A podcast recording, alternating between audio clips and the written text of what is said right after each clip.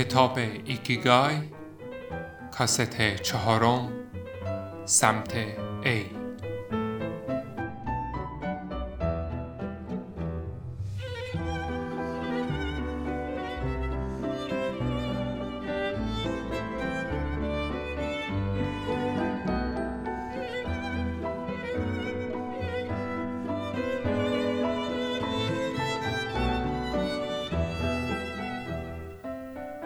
ما همان چیزی هستیم که مدام انجام می دهیم. بدینسان تعالی عمل نیست بلکه یک عادت است. ارسطو در هر کاری flow رو پیدا کن. چطور کار و اوقات فراغتمون رو به فرصتی برای رشد تبدیل کنیم؟ با flow حرکت کن. تصور کن در حال اسکی روی یکی از پیستای مورد علاقتی.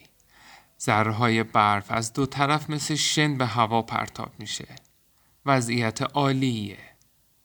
تمام فکر و ذهنت اسکی کردنه. دقیقا می‌دونی تو هر لحظه چطوری حرکت کنی. نه تو گذشتی و نه تو آینده. فقط تو همون لحظه. برف، اسکی، بدن، هوش و حواست همه رو مثل موجودی واحد حس می‌کنی. کاملا غرق کارتی. نه به چیز دیگه ای فکر می‌کنی و نه موضوعی حواستو پرت می‌کنه. ایگو تو یعنی خود تو محو و بخشی از کار میشه. این از همون نوع تجربه هاییه که بروسلی اینجوری با جمله معروفش وصف می‌کرد. مثل آب باش دوست من. همه ما اینجور تجربه ها رو داشتیم. جوری غرق کارمون شدیم که گذر زمان رو متوجه نشدیم. مشغول آشپزی میشی و یهو به خودت میای می‌بینی ساعت ها گذشته. بعد از ظهر میشینی کتاب می‌خونی. جهان دورتو فراموش می‌کنی. و یهو به خودت میای می‌بینی شب شده و شام نخوردی. عکس این قضیه هم ممکن اتفاق بیفته وقتی مجبوری کاری را تا انتها انجام بدی که میل به انجام دادنش نداری. هر دقیقش هم مثل یک عمر میگذره برات. همین طوریه که انیشتین میگه اگه دست تو یک دقیقه روی گاز بذاری احساس می‌کنی یک ساعت روی گاز بوده. ولی اگه یک ساعت پیش یه دختر زیبا بشینی احساس می‌کنی همش یک دقیقه بوده. قانون نسبیت یعنی این. جالب اینجاست. ممکنه فرد دیگه ای وجود داشته باشه که از این لحظه ای که ما لذت نمی‌بریم لذت ببره کار رو تموم کنه و ازش واقعا لذت ببره. چه موقع هایی میشه که از کارمون لذت می‌بریم و غرق اون میشیم؟ چه موقع هایی واقعا خوشحالیم؟ پاسخ این سوالا به ما کمک می‌کنه که ایکیگایمون رو کشف کنیم. قدرت flow. ایده اصلی تحقیقات روانشناسی به نام میهالی همین سوال بود. اون درباره غرق شدن در کار تحقیق می‌کرد. این حالت رو flow نامید. اینجوری شرح داد که flow لذت، شوق، خلاقیت و روندیه که ما هنگام غرق شدن تو کارمون اونو حس می‌کنیم. هیچ دستورالعمل جادویی برای یافتن شادی یا زندگی بر اساس ایکیگای شما وجود نداره. اما یه عنصر کلیدی توانایی رسیدن به وضعیت flow و رسیدن به این حالت تجربه مطلوبه.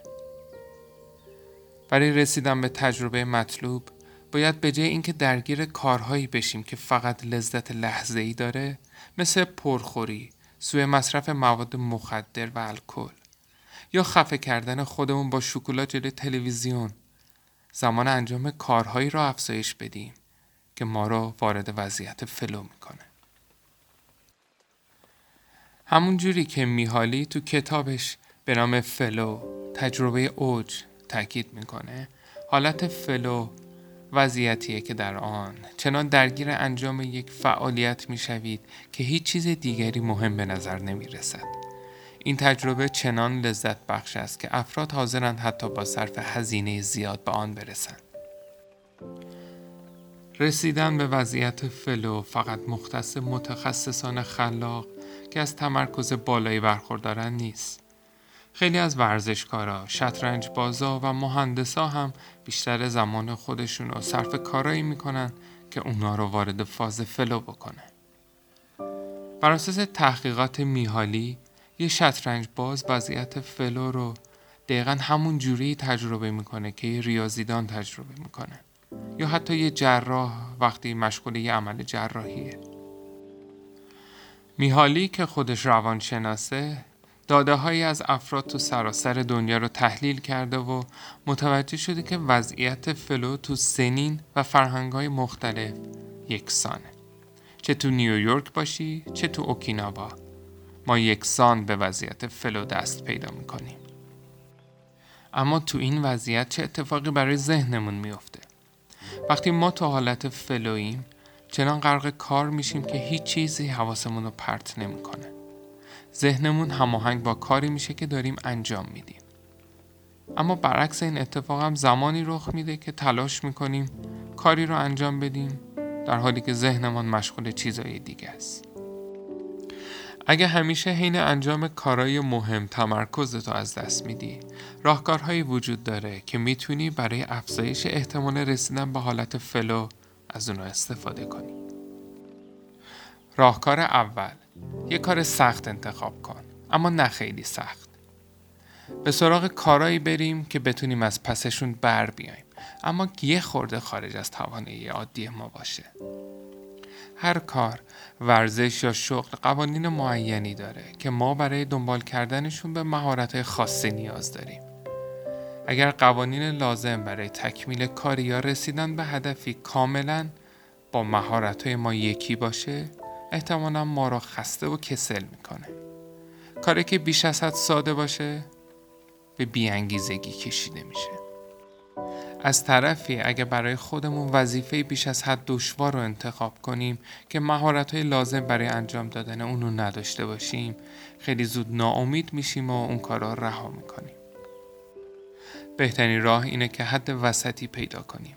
چیزی که در حد توانایی های ما باشه و ما رو یه خوردم به چالش بکشه. همانطوری که ارنست همینگتون با این جمله بیانش کرده. بعضی اوقات من بهتر از تواناییم می نویسم. ما می‌خوایم تو کارامون با چالش روبرو بشیم چون دوست داریم پیشرفت کنیم. یه جمله معروف هست که میگه توانایی تمرکز در یک زمان مشخص لازمه رسیدن به موفقیت های دشوار است. اگه طراح گرافیک هستی برای پروژه بعدی خودت نرم افزار جدیدی یاد بگیر اگر برنامه نویسی سراغ یه زبان برنامه نویسی جدید برو. اگر در حرکات موزون حرفه ای هستی در برنامه بعدی خودت حرکتی رو که سالها نمی‌تونستی انجام بدی و انجام بده. کمی تغییرات و جزئیات جدید به کارامون اضافه کنیم تا از منطقه امن و توانایی های عادیمون خارج بشیم حتی خوندن یک کتاب هم از این قانون مستثنا نیست. اگر از فیزیک چیزی نمی‌دونی یا قصد داری کتابی درباره مکانیک کوانتوم ویژه فیزیکدانان حرفه‌ای بخونی احتمالا بعد از چند دقیقه کتاب و کنار می‌ذاری. از طرف دیگه اگه همه مطالب کتاب و بلد باشی خیلی زود کسل میشی. با این حال اگه کتابی متناسب با دانش و توانایی خودت پیدا بکنی غرق مطالعه میشی و گذر زمان رو فراموش می‌کنی. این لذت و رضایت نشانه اینه که تو با ایکیگای خودت همراه شدی.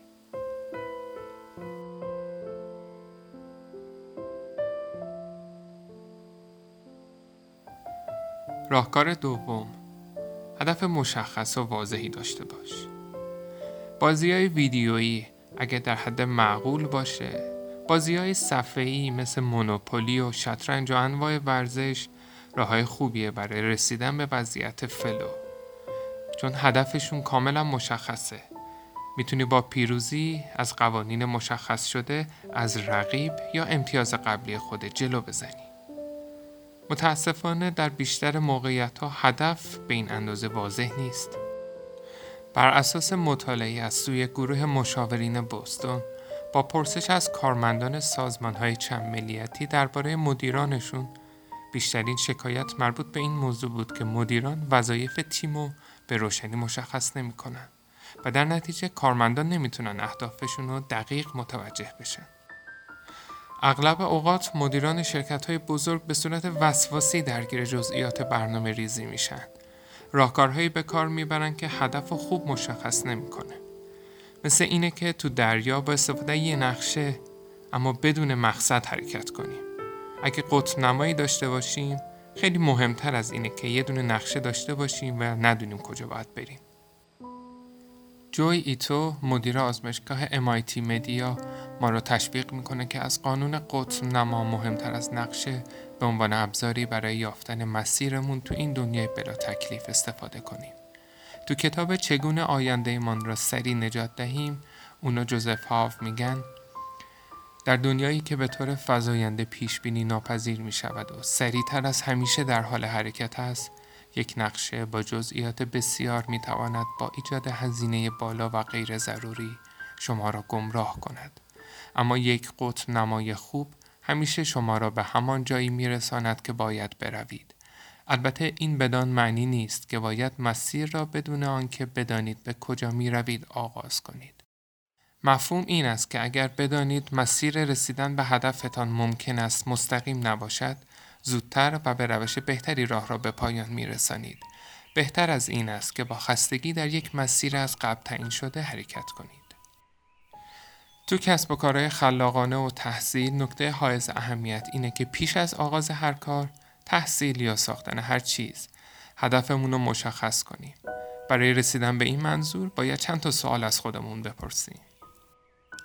مثلا هدف من برای زمان کار امروز تو استدیو چیه؟ امروز باید چند کلمه برای مقاله ماه بعدم بنویسم. هدف تیم من چیه؟ فردا چقدر سریعتر مترونوم رو تنظیم کنم تا بتونم آخر هفته اون قطعه موسیقی رو تو گام سریعتر بنوازم. داشتن هدف مشخص و واضح برای رسیدن به فلو خیلی مهمه. اما از طرفی باید بدونیم که وقتی مشغول کار شدیم چطوری قراره اونو پشت سر بذاریم. سفر که آغاز شد باید اهداف رو توی ذهنمون داشته باشیم. اما نسبت به اونا نباید حساسیت بیش از اندازه ای نشون بدیم. وقتی ورزشکاری المپیک برای مدال طلا رقابت می‌کنن نمی‌تونن صبر کنن و به این فکر کنن که مدال چقدر قشنگه. اونا مجبورن تو لحظه حضور داشته باشن. اونا باید تو وضعیت فلو باشن.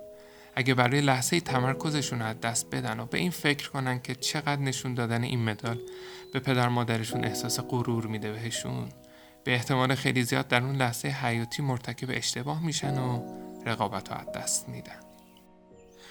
یه مثال معمول تو این زمینه گیر کردن ذهنی نویسنده است.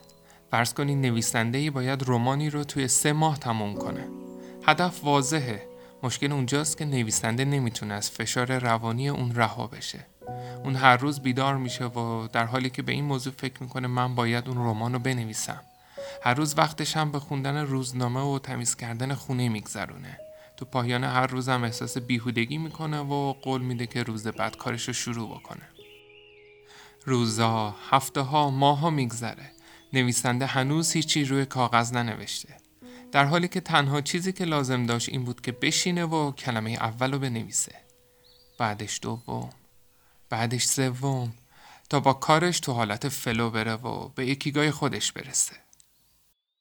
به محض برداشتن این قدم های کوچیک تشویشتون از بین میره و تو انجام دادن کارتون به احساس لذت بخش flow می‌رسید. باز به این جمله از انیشتین می‌رسیم که میگه یک انسان شاد آنقدر از زمان حال راضی است که در آینده سیر نمی کند.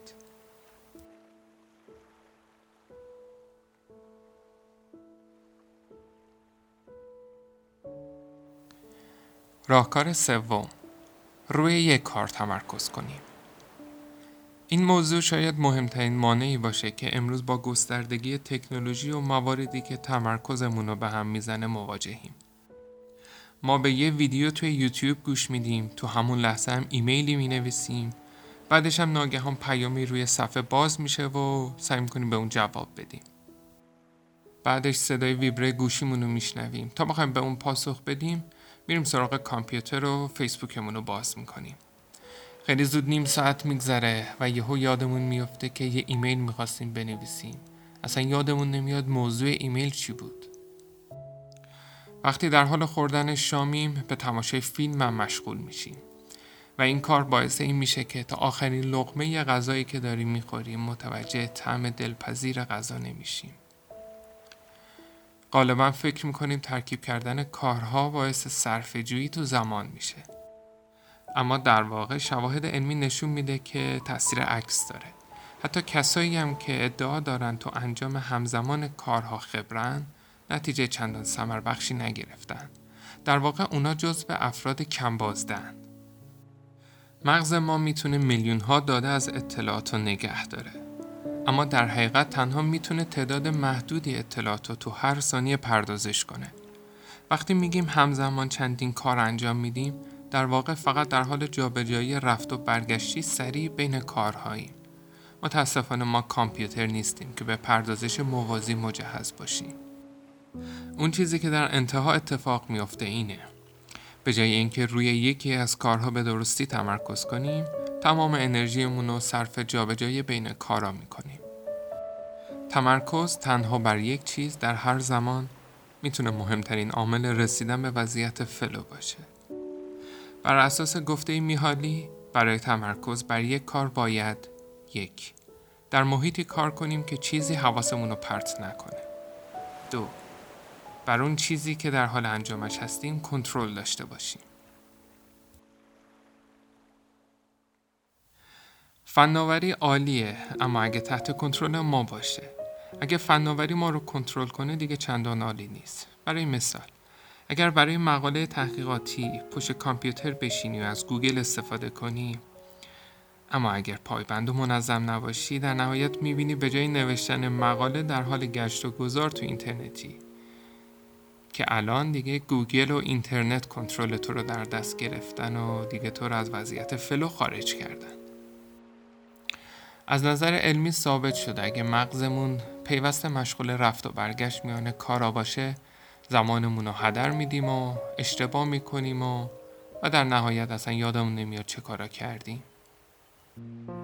مطالعات مختلفی که ایوار ناس تو دانشگاه آستنفورد انجام داد نسل ما را به ویژگی همهگیر شدن چند وظیفه‌ای همزمانی توصیف می‌کنه. در یکی از این مطالعات رفتار هزاران دانش آموز رو تحلیل کرده و اونا رو بر اساس تعداد کارهایی که همزمان انجام میدن به گروه های مختلفی تقسیم کرده. دانش آموزانی که بیشتر از همه به انجام همزمانی کارها عادت داشتن عموما بیشتر از چهار کار رو همزمان انجام می‌دادن. مثلا یادداشت برداری هنگام مطالعه کتاب درسی گوش دادن به پیاما و پاسخ دادن به اونا. در حالی که کتاب درسی می‌خونن یادداشت برداری می‌کنن به پادکستی گوش میدن پیاماشون رو تو گوشی هوشمند پاسخ میدن و حتی گاهی توییتراشون هم چک می‌کنن. به هر گروه از دانش آموزان صفحه‌ای با تعدادی پیکان قرمز و آبی نشون دادن.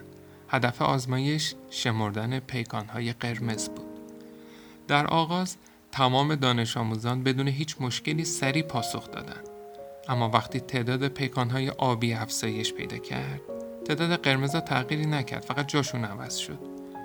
دانش آموزانی که به همزمانی کارا عادت داشتن برای شمردن پیکانهای قرمز تو همان زمان تعیین شده به مشکل جدی برخوردن. نتونستن به سرعت دانش آموزان دیگر این کار رو انجام بدن. فقط به یه دلیل ساده. اونا حواسشون به پیکانهای آبی پرت می شد ذهن اونا یاد گرفته بود که به هر محرکه ای توجه کنه بدون توجه به اینکه اهمیت داره یا نه. در حالی که ذهن سایر دانش آموزان فقط روی یک کار خاص تمرکز می‌کرد. هدف اونا شمردن پیکانهای قرمز بود بدون توجه به پیکانهای آبی. مطالعات دیگه هم نشون میده که همزمانی کارا روی چند موضوع بازدهی ما را حداقل 60 درصد و بهره هوشیمون رو تا بیش از ده نمره کاهش میده. مطالعه‌ای که با حمایت مالی شورای کار و زندگی و تحقیقات اجتماعی سوئد انجام شد، نشان داد که یک گروه شامل بیش از چهار هزار جوان تو سنین 20 تا 24 سال که به استفاده از گوشی های هوشمندشان معتاد شده بودند، خواب کمتری داشتند، ارتباط کمتری با انجمن مدرسه برقرار می‌کردند و علایم بیشتری از افسردگی تو اونا دیده می‌شد. برای اینکه تو دام این بیماری همه گیر که مانع قرار گرفتن ما تو وضعیت فلو میشه اسیر نشیم چیکار می‌تونیم بکنیم؟ چطور می‌تونیم ذهنمون رو آموزش بدیم که صرفا روی یه کار خاص تمرکز بکنه؟ تو اینجا راهکارهایی برای ایجاد فضا و زمانی آری از حواس پرتی و محرک های منحرف کننده ارائه میدیم. تا احتمال رسیدن به وضعیت flow و در نتیجه رسیدن به ایکیگایمون رو افزایش بدیم تا یک ساعت بعد از بیدار شدن از خواب و یک ساعت پیش از خوابیدن به هیچ صفحه نمایشی نگاه نکنید. قبل از اینکه وارد فاز flow بشید گوشی هوشمندتون رو خاموش کنید. هیچ چیز مهمتر از اون کاری که الان دارین انجام میدین نیست. اگر این کار براتون سخته گوشی رو رو حالت مزاحم نشوید بذارید فقط نزدیکانتون بتونن تو موارد ضروری با شما تماس بگیرن. یک روز تو هفته رو مثلا آخر هفته به عنوان روز روزه فناوری مشخص کن. از انواع وسایل دوری کن. البته برای کتابخانه های الکترونیکی و پخش کننده موسیقی استثنا قائل شد. به کافه ای برو که اینترنت وای فای نداشته باشه. فقط یه بار یا دو بار پیاماتو چک کن و به اونا پاسخ بده. برای این کارت یه برنامه دقیق بچین و تو طول روز به اون پایبند باش. روش گوجه فرنگی رو امتحان کن. یه زمان سنج تهیه کن، زمان مشخصی رو برای انجام کار خاصت اختصاص بده. این روش پیشنهاد می‌کنه که هر بار 25 دقیقه کار، 5 دقیقه استراحت. اما می‌تونی به جای اون 50 دقیقه کار و 10 دقیقه استراحت کنی. نسبتی که متناسب برای کارت پیدا کن مهم اینه که زمان بندی رو رعایت کنی و ادامه بدی. زمان کاری خودتو با روشی که دوست داری شروع کن با یه جایزه به پایان برسون. ذهنتون رو تمرین بدین که اگه حواسش پرت شد به زمان حال برگرده. روش آگاهی ذهنی یا انواع مدیتیشن رو تمرین کنید. کمی قدم بزنید یا هر کار دیگه ای که کمکتون می‌کنه تا تمرکزتون رو دوباره به دست بیارین انجام بدین. در فضایی کار کنین که چیزی حواستون رو پرت نکنه. اگر نمی‌تونین توی خونه چنین شرایطی رو فراهم کنین به کتاب خونه یا کافه برین. یا اگر کارتون با سازه می‌تونین به استودیوی موسیقی برین. اگه متوجه شدی محیط اطرافت همچنان حواستو پرت می‌کنه اونقدر بگرد تا مکان مناسب رو پیدا بکنی.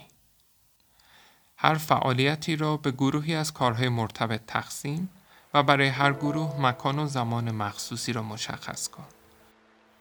مثلا اگر در حال نوشتن مقاله‌ای برای مجله هستی می‌تونی تحقیق و یادداشت برداری رو صبح تو خونت انجام بدی ظهر تو کتابخانه مقاله رو بنویسی و شب روی مبل راحتی اونو ویرایش کنی کارهای معمول روزانه مثل فرستادن صورت حساب، تماسهای تلفنی و غیره همه رو دسته کن و توی زمان مشخص به همش برس. این قسمت رو تموم می‌کنم با فواید فلو و زیانهای حواس پرتی. زیانهای حواس پرتی ذهن آشفته و سرگردان فکر کردن به گذشته و آینده نگرانی درباره زندگی روزانه و اطرافیان و آشفتگی فکری. هر دقیقه تمام نشدنی به نظر می‌رسه. کنترل شرایط رو از دست میدیم و نمی‌تونیم کاری رو که در حال انجام دادنش هستیم تموم کنیم. بدون آمادگی وارد عمل میشیم. مدام گیر می‌کنیم و نمی‌دونیم چطوری پیش بریم. ذهنمان درگیر شک و نگرانیه. روزها خسته کننده و طاقت فرساز. انتقاد دائم از خودمون داریم و خودخواهیمان به قوت خودش باقیه و احساس کلافگی داریم. اما فواید flow. ذهن متمرکز. زندگی در زمان حال. رهایی از نگرانی ها ساعت ها به سرعت میگذرن. احساس می‌کنیم اوضاع تو کنترل ماست. کاملا برای همه چی آماده ایم می‌دونیم تو هر لحظه باید آماده چه کاری باشیم. ذهنمون شفافه و با تمام موانع موجود برای رسیدن به flow غلبه می‌کنه. روزا لذت بخش میشه. خودخواهی ما محو میشه. ما فعالیت یا کاری را که انجام میدیم کنترل نمی کنیم بلکه کار ما را هدایت می‌کنه.